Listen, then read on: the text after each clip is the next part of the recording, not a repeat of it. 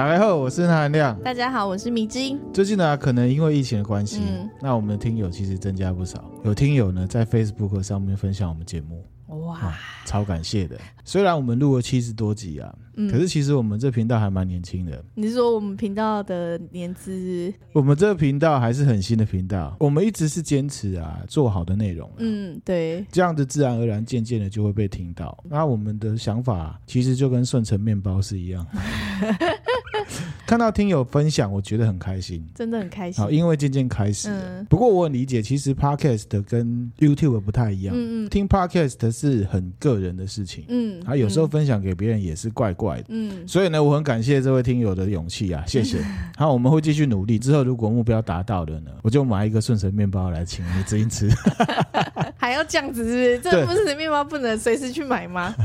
前一阵子也有看到听友私讯我，然后是讲煤气灯那一集的。嗯嗯，他跟我讨论，他其实比较像吐苦水啦。嗯，那我其实完全了解这位听友的感想，因为其实现在台湾啊有疫情嘛，跟政治大家会纷纷扰扰，然后大家立场也不一样，嗯，往往会针对政府的作为，因为自己的状况跟立场而有不一样。嗯嗯，那我觉得他就是在一个群组里面，他觉得受委屈了啦，自己是觉得还是一样回归到基本面，就是互相尊重这样子。对，好，希望这个听友呢不要太难过。嗯，因为疫情，我觉得现在疫情的关系，然后大家可能心情也都会多少受影响了，所以对很多事情可能对，没错，嗯，就会很容易往心里去。但大家还是要保持愉悦的心情比较好。对，还是以自己为主，自己的心灵、自己的思考为主。嗯嗯，然后，其实我觉得自己的想法呢，可以分享给大家。嗯，可是呢，也不一定要就是让对方同意。接受，对，就是你有你的想法，我有我的想法。嗯，我觉得在民主社会，本质就是这样子啊。哈、嗯。好，我们讲的有点太严肃了。嗯，好，我们今天要来讲呢，呢比较软性的题目。然后，因为我们今天会录很多集，所以呢，我们先从软性的开始，轻松的开始。对，因为我怕名字音呢，马上变石头，马上石化，petrified，对不对？好，好，那我们今天来来分享什么呢？我们来分享都市传说。哦，我想要问一下，名字音，你觉得有没有灵魂这个东西？我觉得有诶、欸。然后呢，附身这件事情，附身这件事情，我也觉得有吧。啊，那托梦呢？托梦有，我是属于那种宁可信其有的人啊，所以你是强迫自己相信有？不是，就是如果当有人讲话，我会选择相信。我可以分享啊，就是我会相信灵魂这件事情是，是我跟你讲过，就是我小时候，我记得是国中吧，还是什么时候，我也忘了，反正忘了是几岁的时候，我就突然看镜啊。就突然觉得说，原来我长这个样子。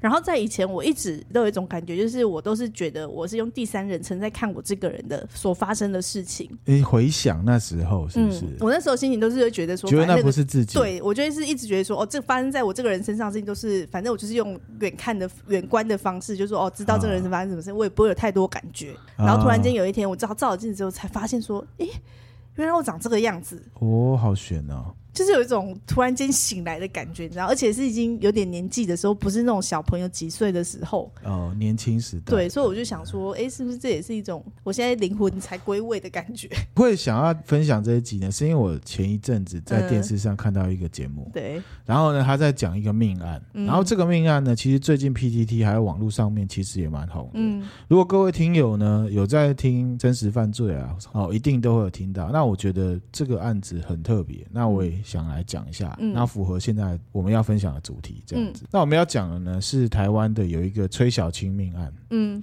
好，那其实这是十九年前的案子哦。那最近在网络上会被炒起来。嗯，那事情是怎么样呢？就是在二零零二年的三月七号凌晨，云林北港镇有一个国中一年级的女生叫崔小青。嗯，然后她是自由生，而且她身材高挑，然后呢是仪队。哦，就条件还不错，嗯、你看看高高的，你看这个是国中生的，嗯，哎、欸，身材很好哎，嘿，这样子哈，他呢被发现在家里面呢倒卧在沙发，嗯，那身上被刺了三刀，死掉了，嗯，这一个受害人他的嘴巴是被胶带给封住了，嗯，那他死掉的时候他的状况怎么样呢？四肢还有口鼻都是被胶带封起来。嗯，死者的母亲她供称说，当天他自己在二楼，不知道。下面发生什么事情，听到女生在呼救。哦，然后他下楼的时候呢，就看到小孩子已经死掉了。嗯，可是呢，比较特别的地方是说，这个母亲啊，她说她不知道有人闯进来。嗯。嗯啊，只看到结果，可是她又描述了歹徒的长相跟穿着，嗯，而且呢，住家出入口啊都没有被破坏，这真的很奇怪，很奇怪。这个妈妈她向警察嗯。表示说，凶手大概二十到三十岁，然后脸是圆圆的，嗯，身高约一百六十公分，不高哎、欸，一百六，就瘦瘦的这样子。嗯、然后呢，穿蓝色夹克，戴口罩。嗯，浅色背心，然后呢，专案小组呢，根据妈妈她描述的这长相，受害人这个女生还有父母交友状况去查，嗯，受害者的父亲他是货车司机，妈妈是做保险的，嗯，查过一轮之后都没有跟外人结怨呐、啊。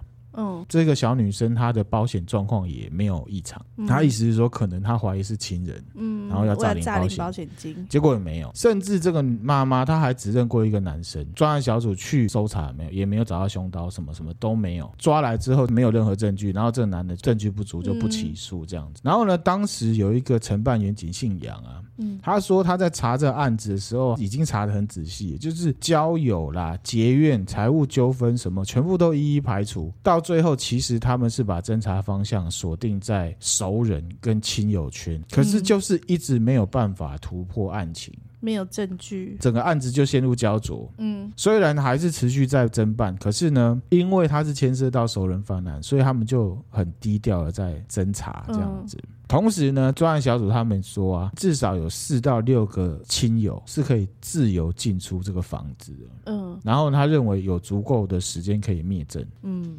而且验尸报告也显示，其实这个受害者崔小青也没有任何毒物反应，而且呢，他手跟脚还有嘴巴这个胶带捆绑的痕迹非常的整齐，合理的推断就是被熟人胁迫就范。嗯，完全没有挣扎的痕迹，没有挣扎。然后呢，再加上说，他们觉得崔家人的证词有蛮多疑点的。对啊，不排除他们家人涉案。那可是很无奈的，就是怎么样呢？没有关键证据，就没有证据，到现在都是悬案，是九年了，里面就有一些疑点啊。这边是转述警察的论点哈，嗯、我们不是要带风向或暗示什么。嗯、警察侦查之后，他们觉得疑点是什么？第一个，这个崔小青她在被杀的时候啊，他们觉得。妈妈从二楼房间听到一楼传出声音，立刻下楼，嗯、然后看到有一个拿刀子的男生从后面厨房大门逃跑。哦，以这样子的事情来讲的话，有侦查员觉得，以他多年办案的经验，崔女嘴巴被贴胶带，嗯、尖叫。是从哪里来的尖叫？所以到底有尖叫声还是没尖叫声？因为妈妈一开始妈妈说有尖叫，因为她的嘴巴被贴呃贴住，而且贴的很整齐。照理说她是叫不出来的，嗯，那妈妈却说她听到尖叫，是不是很奇怪？很奇怪。其实第一时间被捂住嘴巴的时候就可以尖叫。对啊，如果这个小女生如果看到有陌生人进来，一定也会叫啊。然后再来是说，这个侦查员他觉得崔母可以把凶手的身高、体型、衣服颜色。都记得很详细。嗯，以他办案经验来讲，其实目击者通常是记不清楚的。尤其看到自己的小孩这样子，对，其实就是没有办法那么具体的。嗯，当然，我们也不能排除说他就是有很冷静的人，对，或者是他记忆力很强。嗯最近重启调查，嗯，有一个林姓警官说啊，说他二零一一年调任到北港分局的时候，这个案子的发生地已经空掉，就是说受害人家属已经搬离了。嗯嗯嗯。那他跟同事在聊这个凶杀地点的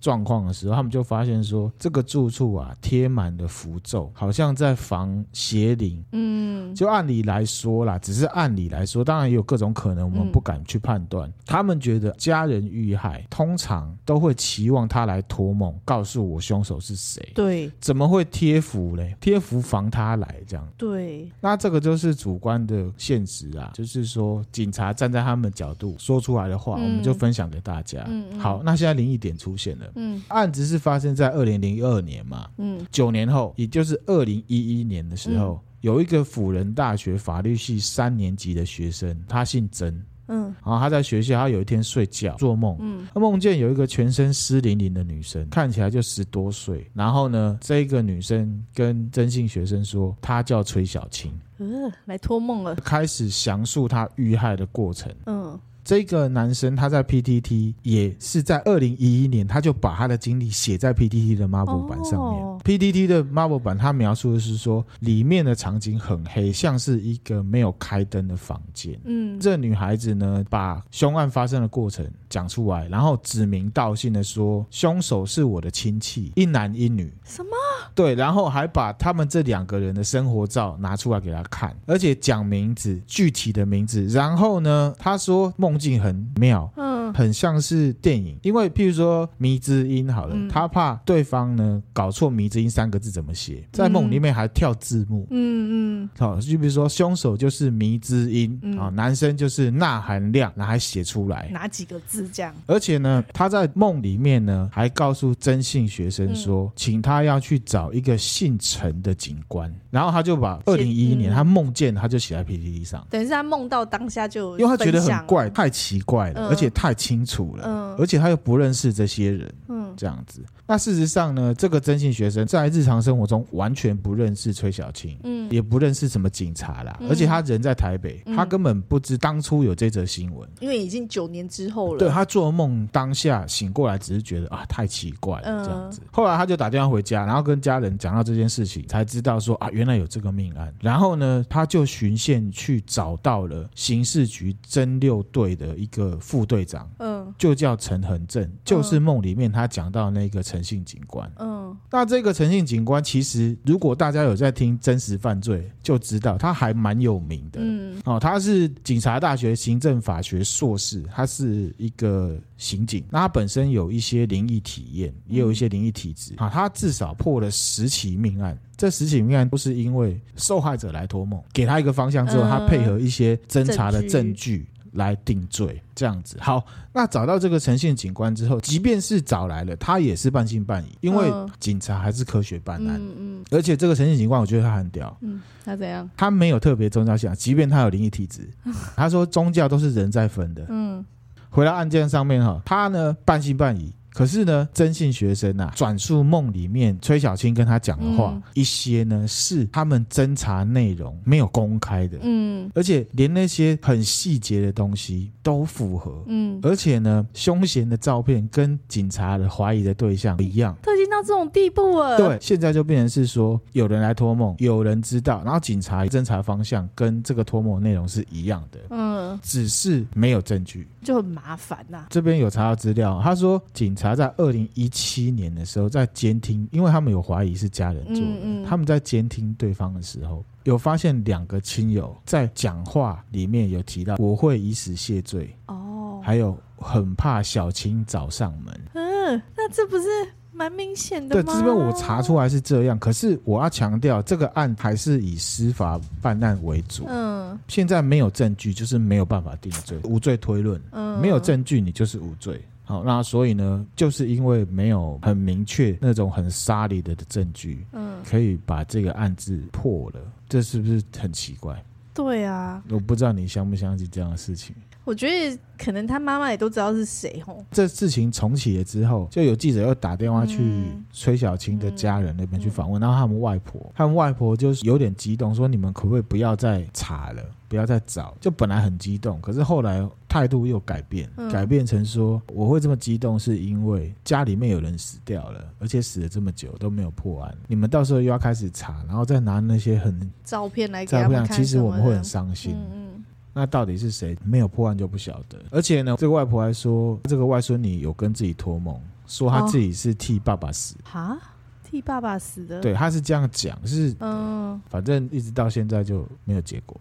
不过我觉得我自己看呢、我自己觉得一定就是对啊，反正应该就是亲人做，然后他为了要包庇这件事情。对啊，你可以分享你的看法啦，不是要带风向，就每个人有自己的看法。实际上，我们就是以警方的调查为主。刚刚、嗯、那个案子有一个关键你没有讲，就是当初他妈报案的时候，其实他已经把血迹都清清洗干净了。嗯嗯，这很奇怪啊！你女儿发生这种事情，你怎么可能第一时间还是先把血迹清干净才报警？对啦，这当然也是一个原因。但会不会是她很慌，还是怎么样？很慌，你会想到先，还是没有这部分的常识知识之类的？看到那么多血，哪敢亲啊？哪敢碰啊？对啊，不知道啦。我觉得就是这个案子真的很奇怪、很恐怖。我觉得很奇怪、很恐怖哈。嗯嗯。我也这样觉得。好，其实啊，在美国也有类似的。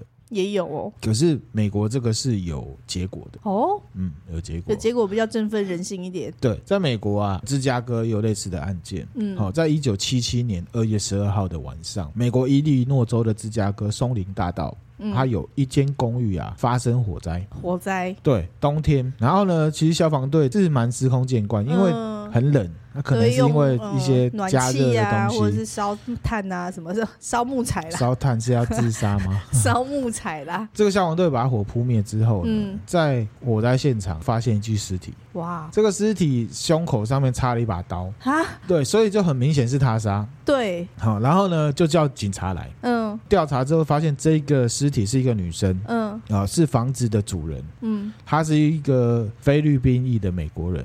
他叫崔斯达，也姓崔，没有啦。好了，崔斯达，他在附近的医院工作。嗯，这个崔斯达有没有？他是裸体，房间的现金跟珠宝啊被洗劫一空，所以是强盗杀人。查是没有强暴的。嗯，我说强盗啊，没有指纹，可能火灾现场烧掉了，对不对？DNA 技术也不好，看了房门也没有暴力入侵，所以呢，他们就先把调查目标锁定在熟人，嗯，还有有前科的这种惯犯上面，嗯，嗯，合理。好，然后警察就开始搜寻，调阅了大量有那种抢劫前科住附近的人啊，嗯、或者是崔子达的亲朋好友，嗯，都没有下文，就断掉了。案发现场有找到作案用的刀子，就是插在，胸口的那一把，一定有找到，因为、嗯、就插 胸口上。对，然后呢，他们有发现说，这个事情发生之前的一个小时，崔斯达曾经在电话里面跟他的另外一个女性的朋友说，今天会有一个男生朋友到崔斯达家。嗯嗯，警察就有研判说，这一个男生应该是一个蛮强壮的男生。嗯，因为其实从崔斯达身上，他们有发现有很剧烈的反抗，手脚有受伤啊什么的。嗯，对方应该是很强壮。嗯，刀子插得很深。嗯，这样子。最后呢，侦办的警官在。崔斯达的住处啊，有发现一张便条纸，刚好没烧掉。消防队比较有效率，这样子哈，很好很好。字条上面写的呢，Get tickets for AS，AS 帮 AS 拿票，嗯，这些字，然后呢就可以研判说啊，可能这个 AS 就是他们晚上约的哦，这个男生，哦，他们推断啊，嗯嗯，就是说约这男生进来之后，这男生就可能凶性大发，然后杀了他，然后把钱偷走。然后再纵火，嗯，可是这 AS 到底是谁？博朗灾哦，反正也到处找，到处找，找一找就断线，又找不到悬案，悬案，一直到半年后，半年后，芝加哥富兰克林大道上面有一家医院，嗯，有一个医生，他叫乔瑟，嗯，他呢每天晚上都睡不好，为什么？因为他老婆会一直说梦话，哦。本来不会说梦话，但后来都会说梦话。就是说梦话很诡异，嗯，声音跟平常的太太声音完全不一样，断断续续听不懂。其实梦话真的是这样，真的，嗯，我常我可以理解。然后呢，醒来之后呢，这个乔瑟就会跟他老婆说：“哎，你说梦话，哎，你做什么梦？”嗯，然后老婆就会说：“哎，我有做梦吗？我不知道，哎，我不记得。”嗯，哦，其实很正常，我也是一样哈。对，然后那那样说梦话，我也都听不懂。哦，明经常被我吵，他是一个受害者。对，我是梦话受害者。这个乔是，因为他本来就医生，嗯，然后就想要带太太去精神科检查，他觉得他老婆可能问题压力太大之类的，不可不可能每天都讲嘛？可能啊，你蛮常每天讲的啊。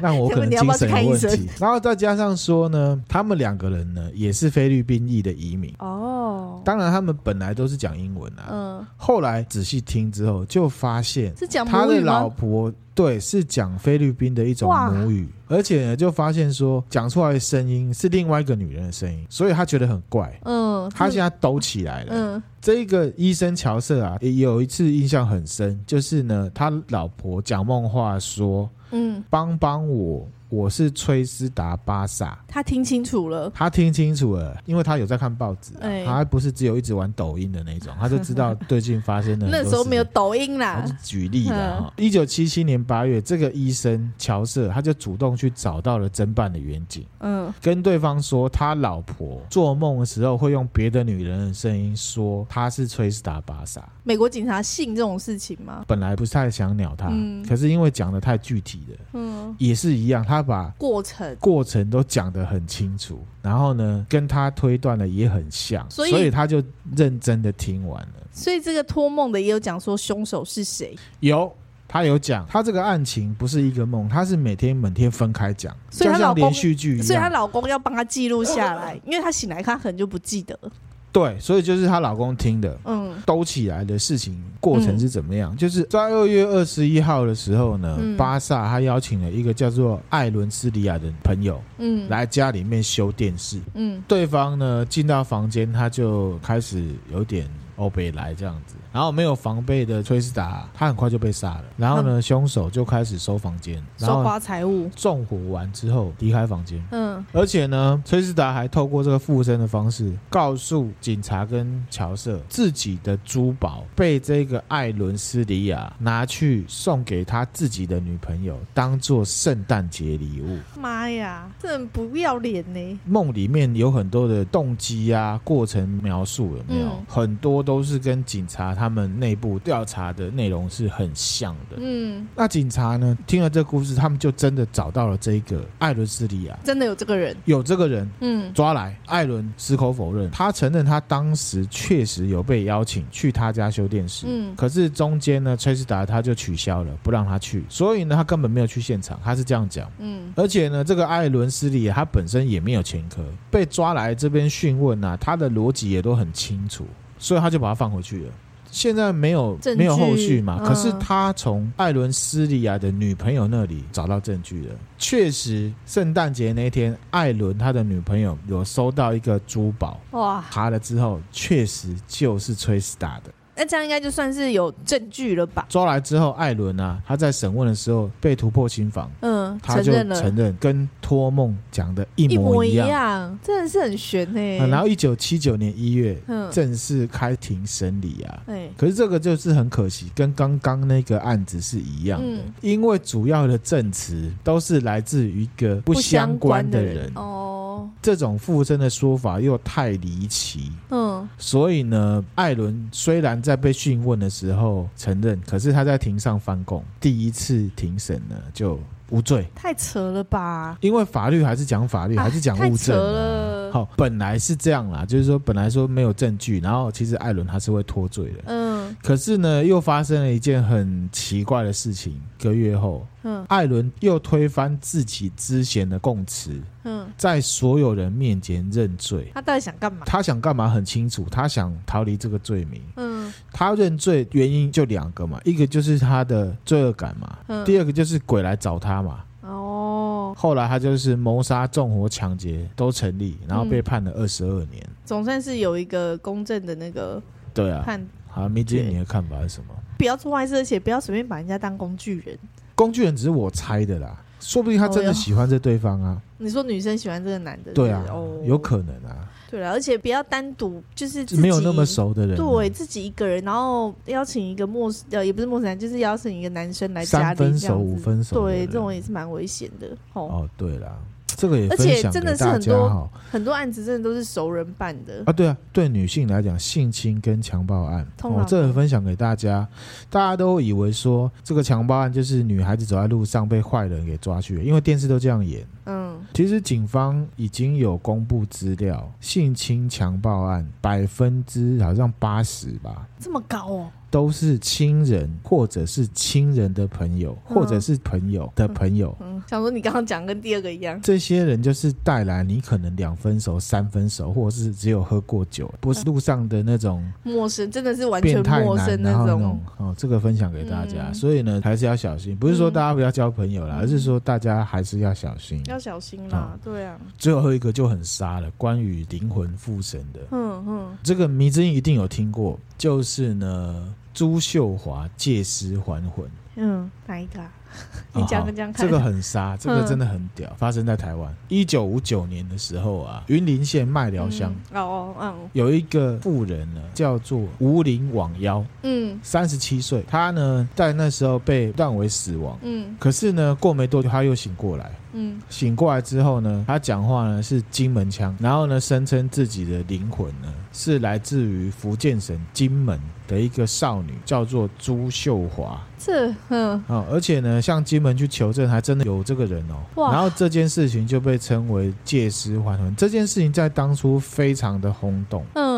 让人不可思议的就是说呢，原本体弱多病的这个武林网妖啊，嗯，变得健康了，哎、欸，而且呢，他生前呢，家里面他只会煮饭，嗯，醒过来之后会记账，而且他原本不识字，他现在会写字，而且字还写的很漂亮。哇，这真的就是一醒来什么都会了的感觉。一九六一年的时候，就两年后啊，嗯，佛光山的星云法师，嗯，曾经亲自探访这位武林网妖，或者是朱秀华，嗯，然后他访谈了之后呢，还写成文章，发表在他们佛光山下面有个杂志叫《今日佛教》，嗯，见证了借尸还魂这件事情。其实佛教徒是相信灵魂的啦。很简单，啊我们相信轮回嘛。对，肉身败亡之后，嗯，会有一个东西，不管你称它什么是鬼，还是灵魂，嗯嗯、还是精神，嗯，反正就有这个东西，它会去轮回嘛。嗯，如果你相信轮回，你就一定会相信有这个东西，这样子。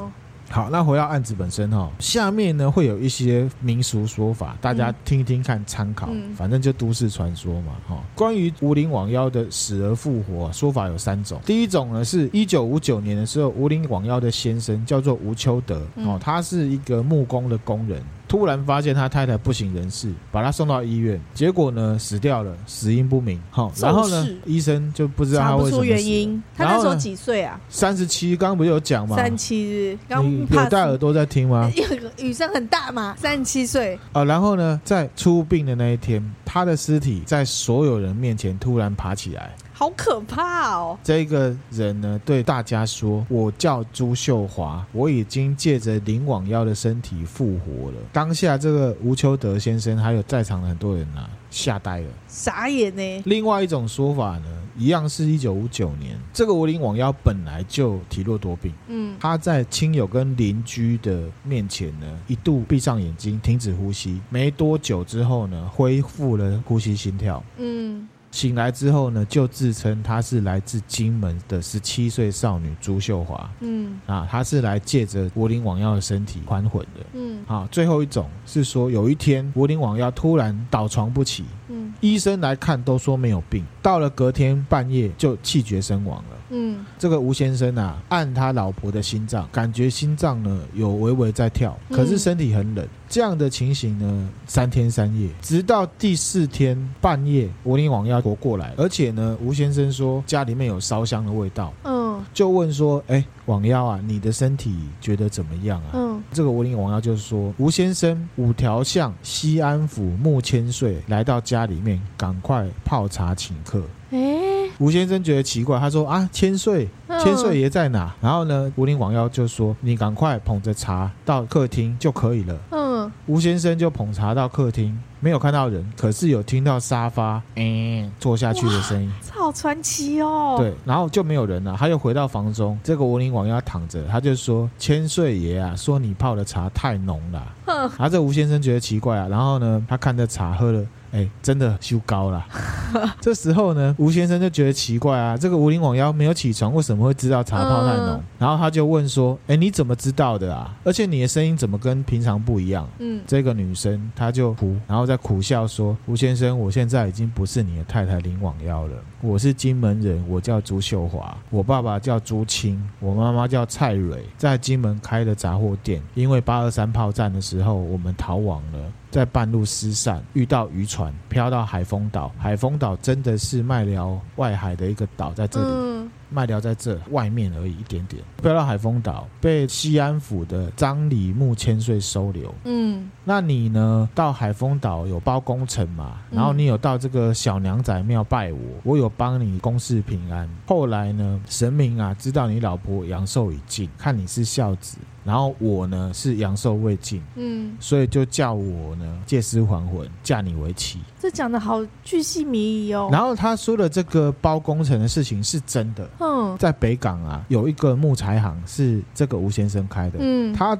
还没有开这木材行之前，他就是工人，到处去帮人家做工。嗯、然后他包了一个工程，是真的。嗯、然后他也有到海丰岛上面有一个小娘仔庙，那个小娘仔庙就是拜朱秀华。吴先生他听了之后，他就觉得他太太啊。这样昏迷好几天，应该是他精神错乱，精神错乱，然后呢，觉得他老婆是不是疯掉了，心里很难过。嗯、可是呢，这个无灵网妖复活之后啊，有很多明显的不一样。嗯，第一个是说，无灵网妖本来是一个三十七岁的妇人，嗯，还魂之后，肢体动作就很像十七八岁的少女。哦、再来是这个无灵网妖，他是麦寮人，嗯、他就是当地人，在麦寮讲的是鹿港腔，嗯，还魂之后讲的话是金门腔，金门腔。再来是无灵网妖生前他不认识字，他是文盲，嗯，还魂之后他可以写，而且他还会算数，嗯，而且他会讲国语。嗯，哦，因为其实他除了是金门人之外，因为金门离中国大陆很近，近。他会讲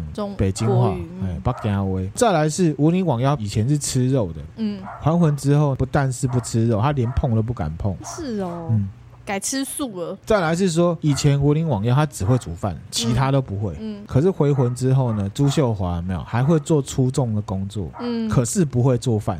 反而不会做饭，反而不会做饭。嗯、好，这时候就有疑问啊，是不是有精神问题？因为精神分裂，我们看那个二十四个比例，呃，分裂的限制啊，他的口音、他的作风、他的完全不一样，可以不一样，可以影响生理的、啊。对，那可是其实呢，在一九六二年三月十七号，嗯，好，有一个征信新闻报的报道，因为这事情太轰动，连蒋中正都知道。啊。是哦，嗯，然后呢，政府就特别命令斗六啊，陆军五五医院，就是现在成大医院的斗六分院的院长、嗯、叫刘海波，嗯，协同云林县政府的主计室的一个杨主任，还有另外一个赖主任去探访林网妖，嗯，诊断他，诊断他是不是醒灵兵。结果这个刘院长说，以他观察的结果，精神表情都很自然，语言清楚，没有异状，眼光神情不像是精神生病的样子，嗯，可是他说他这样子的观察很难作为病理判断，嗯，那这个赖主任是说什么？他说我是住在彰化鹿港，嗯，鹿港的口音跟麦寮的口音是一样的，high call q 啦，嗯，可是呢，他发现呢，朱秀华却是厦门方面的金门腔。最后呢，这个无灵网妖啊，他被带到当时陆军九二七医院，刚好那边的主治医师呢是朱秀华金门的远房亲戚。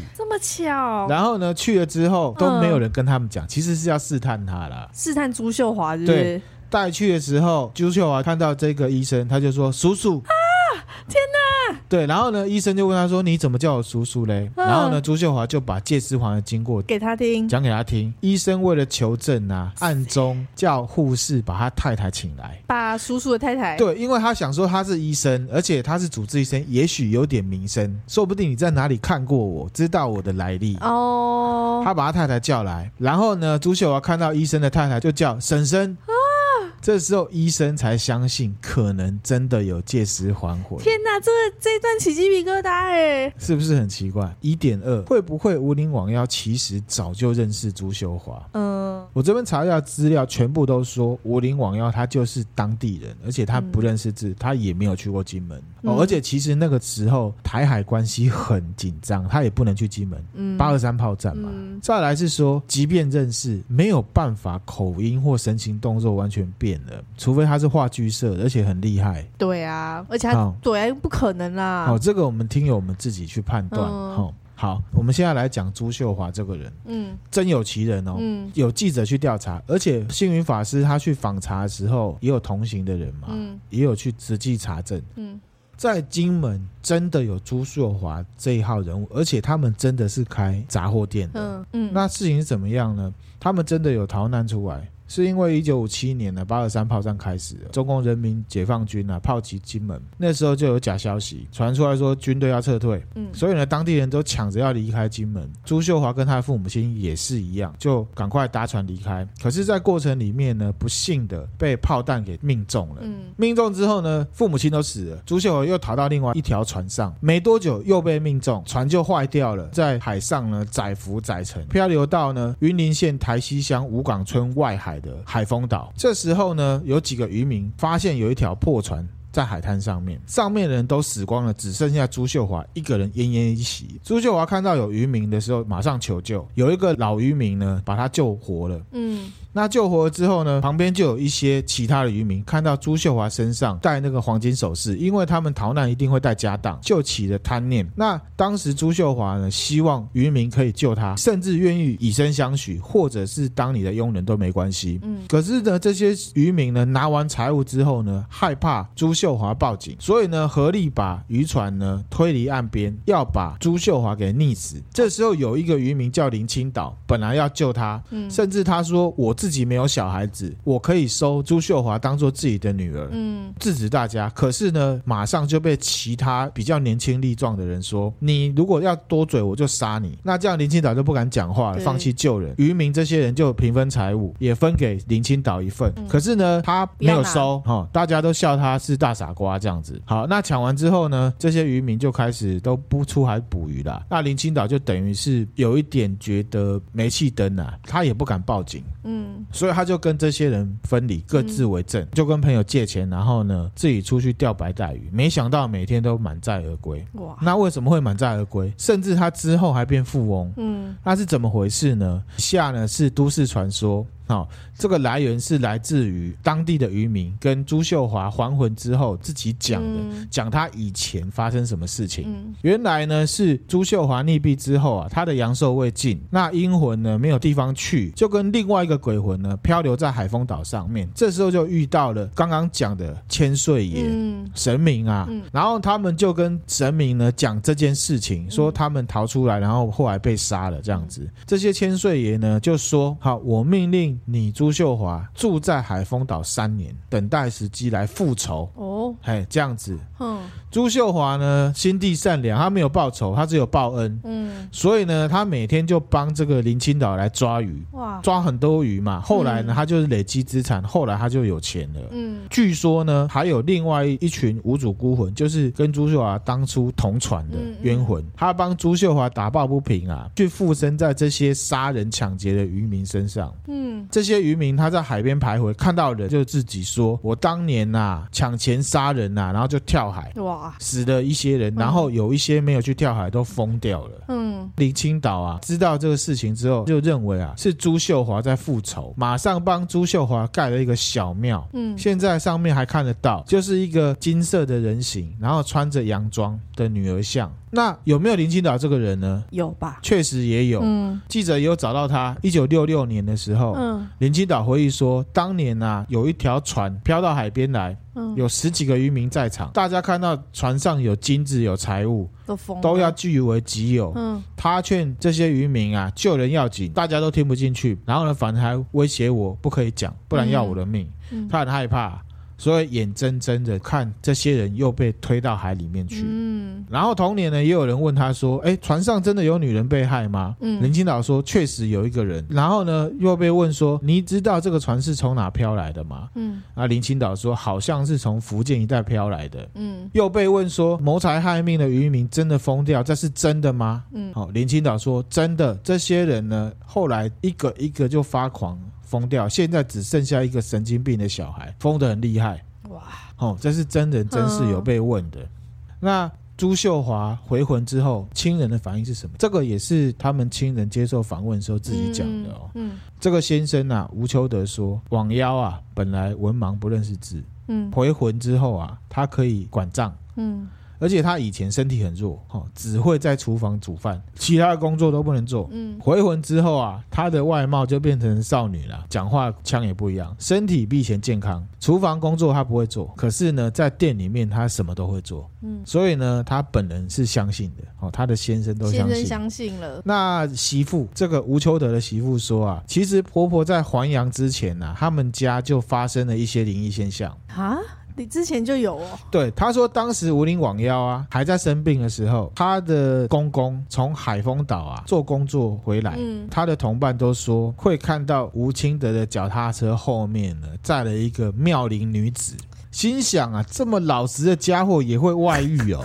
他这样说自己的公公哦，天哪！没有，是说他的朋友跟他讲的。还有一天呢，有一个面店老板就看到吴秋德来吃面，嗯，然后只叫一碗，他就问吴秋德说：“那也不给给我几万，和您切大家？”哇！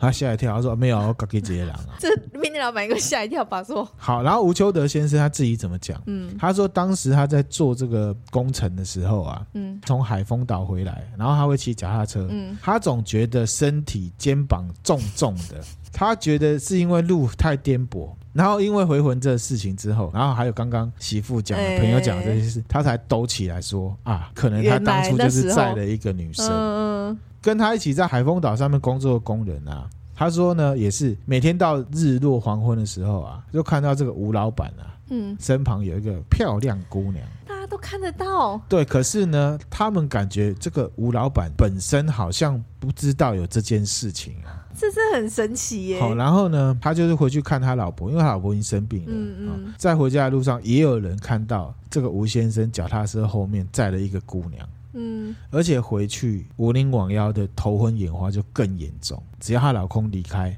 就就好一点，好。然后记者有采访过朱秀华，就问他说：“哎，借尸还魂之后，你有什么感觉啊？”那朱秀华说：“其实一切都很自然啊，只是啊，借人旧屋啊，就是说借人家的躯壳啦，哈，稍微有一种不自然的感觉，而且对家人跟邻居都很陌生。嗯，好，幸好吴先生对我很好。”所以过得也不错，嗯，而且呢，回魂之后的朱秀华好像有一些特殊能力，比如说，好，这个是吴秋德的外甥说的。嗯，他说呢，自从他的舅妈嗯。复活之后，嗯，变得料事如神，而且行为风格都不一样，因为就换了一个人啦，啊。他说呢，这是我亲身见到的事情，嗯，现在讲起来我有点惊惊。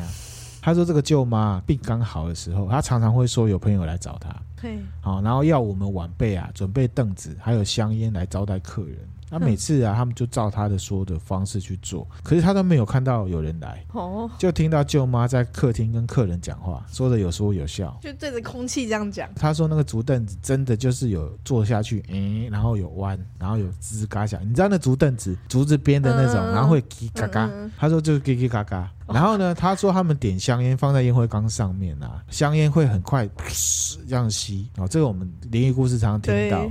然后呢，舅妈说送客的时候，那个板凳又会叽叽嘎嘎叽叽嘎嘎。嗯，然后他们自己推测，应该就是同船那些孤魂，还没有去投胎这样子。然后他说久了，过些时候他们就再也没有来过了。嗯嗯，渐渐的就没有再出现了。这好悬哦。然后还有很多啊，反正就类似，譬如说他讲说舅妈好了之后，他什么都会帮着做，跟以前舅妈完全不一样。以前舅妈只会烧饭，然后什么都不会做，就是有呛他什么都不会。可是呢，自从病好了之后，还会种田，反而煮饭就不会。刚刚讲过了。然后连平常的嗜好、走路动作完全不一样。对。其实后来朱秀华他有一些特殊能力之后呢，在他们家的对面盖了一个玄天上帝庙，现在很多人去拜。而且朱秀华后来年纪渐渐老了，就在那里帮人家问事，他可以跟神灵沟通，而且是免费帮人家收金问事。可是不会 key 档，他也不会写符，嗯，也没有一大堆仪式，嗯，跟这些信众面对面讲因果，嗯。当地人称他为菜姑，菜菇哦，只吃素哦。然后呢，现在如果大家有兴趣，等疫情好，其实云林卖了一个玄天上帝庙叫做正东宫，好，就是朱秀华他们号召信徒一手盖起来的。嗯，现在是很大的庙，我照片我会分享给大家。好，那后续呢？其实有很多精神科医师有慕名前来，包含美国的都有来，可是结论都是精神正常，没有问题。所以等于是间接承认，他只是针对你有没有精神异常。嗯，后来在二零一八年五月二十三号，嗯，朱秀华跟吴林网妖以九十七岁的年纪过世了，而且时间刚好是朱秀华还阳刚好六十年。哇！